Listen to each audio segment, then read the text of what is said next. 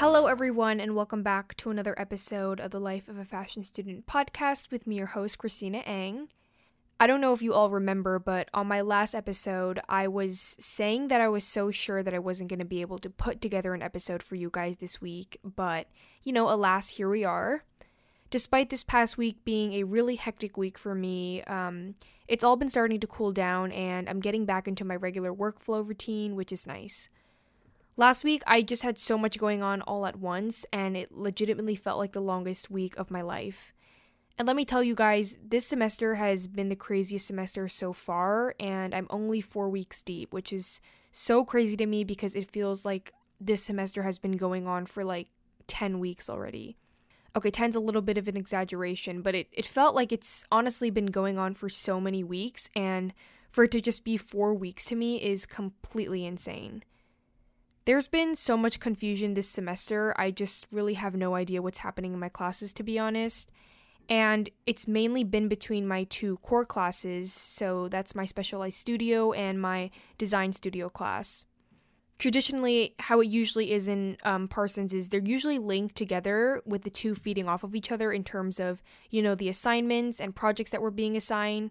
And what I mean by that they're kind of linked together is that you know, the thing that you do in the specialized studio class usually translates to what you're doing in the design studio class and vice versa. But this semester, they're completely disconnected, and it's making things all the more stressful for me and for my peers as well. You know, I've talked to a lot of my classmates about this, but it's frustrating when one professor expects one thing and then the other professor expects something entirely different when the two are supposed to be working together. But anyway, it must seem like every other week I'm complaining about something school related, but I swear when I say to you guys that school is not for me, I really do mean it. And it has nothing to do with my school specifically, but I'm just not a fan of how the grading system works for creative majors because to me, you know, the creative space, like everything is so subjective. And also, as a creative major, I hate being put into a box and having to follow strict guidelines which is obviously something that you have to follow because, you know, hello, it's school. But yeah, if it were up to me, I would probably not be going to school if I were being completely honest. I'm just going through the motions of getting my degree and all that jazz because I know my parents really want me to, and I definitely do see the value in getting a BFA, which is the degree that I'll be getting when I graduate. But, you know, if it, this were an ideal world, I would not be wanting to go to school. But on the subject of school, this brings me to the topic of today's podcast episode, which, as you guys can all tell by the title, is all about creative burnout. I think personally, school has been one of the biggest reasons for me that I've been feeling creatively burnt out lately, which I guess is to be expected, but it's certainly not healthy or normal. I just feel like at school we're being asked to produce so much, and everything has a deadline and a due date, um, it's just all really exhausting, and it's also just not normal for a person to be creating something new like every other week, which is a lot of what we're doing essentially.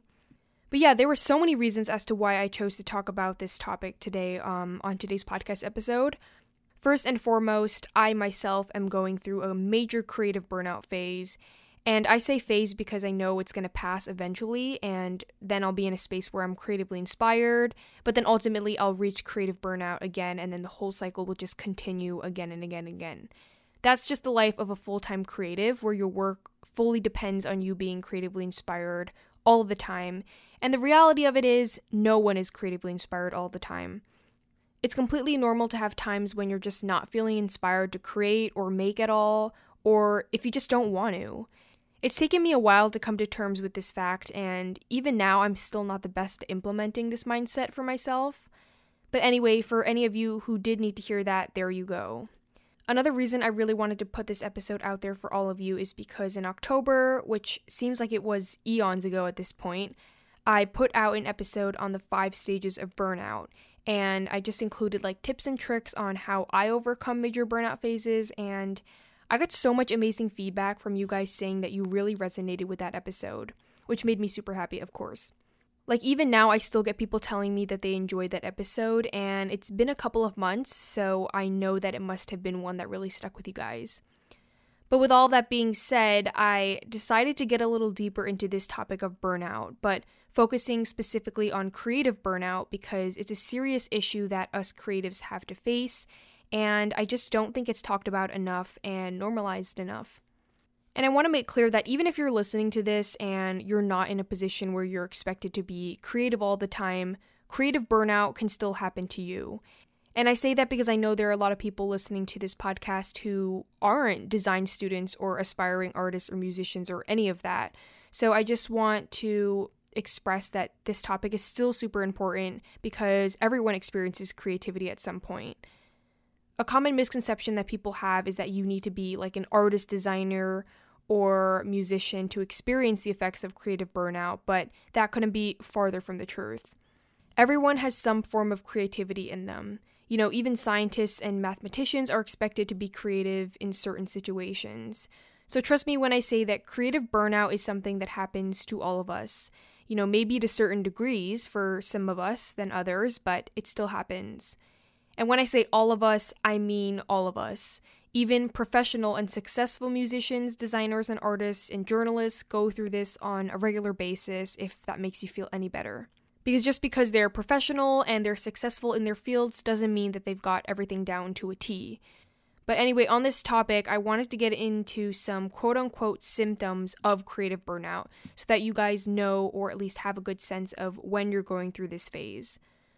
Of course, generally this varies among person to person, but for the most part, the telltale signs of creative burnout are pretty easy to notice if you know what to look out for.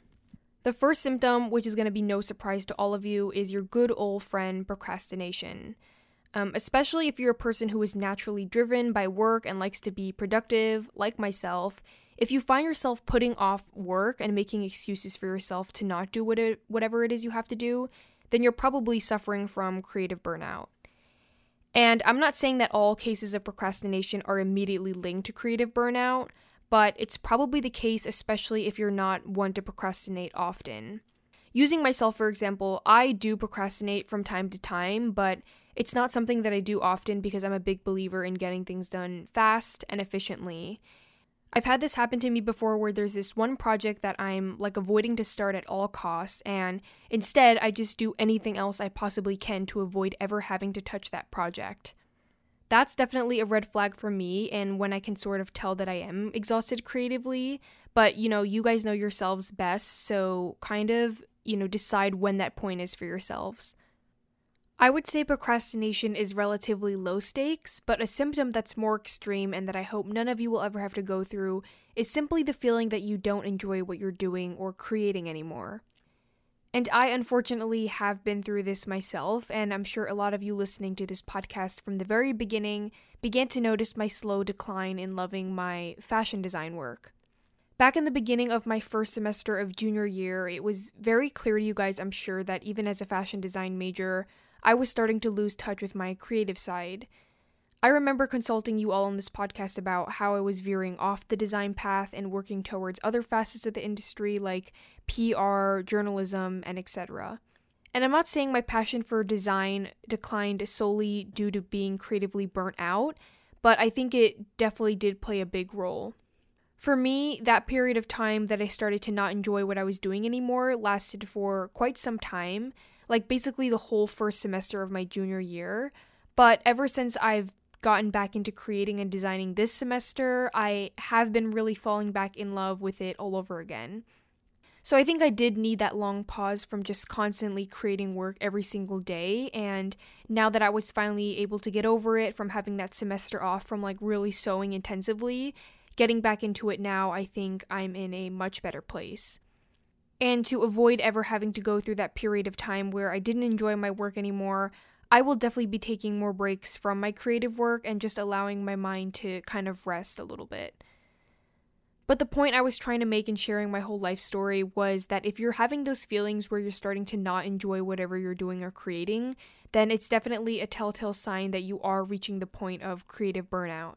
Because while it's perfectly normal to dread doing work from time to time, which I'm sure all of you are no strangers to, if you're experiencing long extended periods of time where you're just completely disconnected from the from the work you're doing, then that's something entirely different. And at least for me during that time in my first semester of junior year, I wasn't just dreading my design work.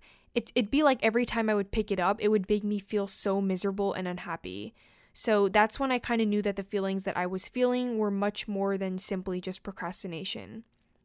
I hope that helped out a few of you, and maybe you'll be able to watch out for those feelings yourself before they turn into full blown burnout phases. Another thing I noticed that was happening a lot before I reached the creative burnout stage was that I was doing more consuming than producing. And I found this to be quite common amongst people when I was doing my background research for this episode. But typically, when you're putting off your work, there isn't going to be much production happening.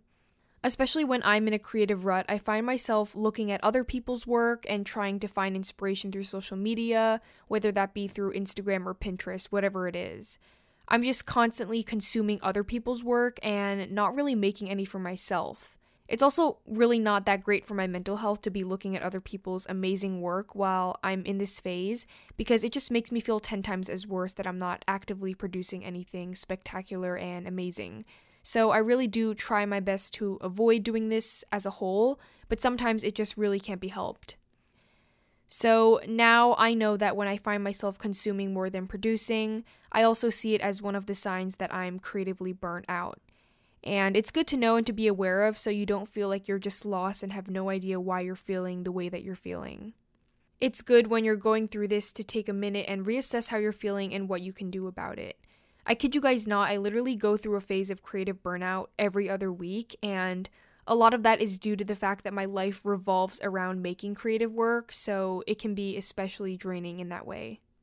But while it's good and all to be able to bounce back from creative burnout, the most ideal situation would just be to avoid it altogether.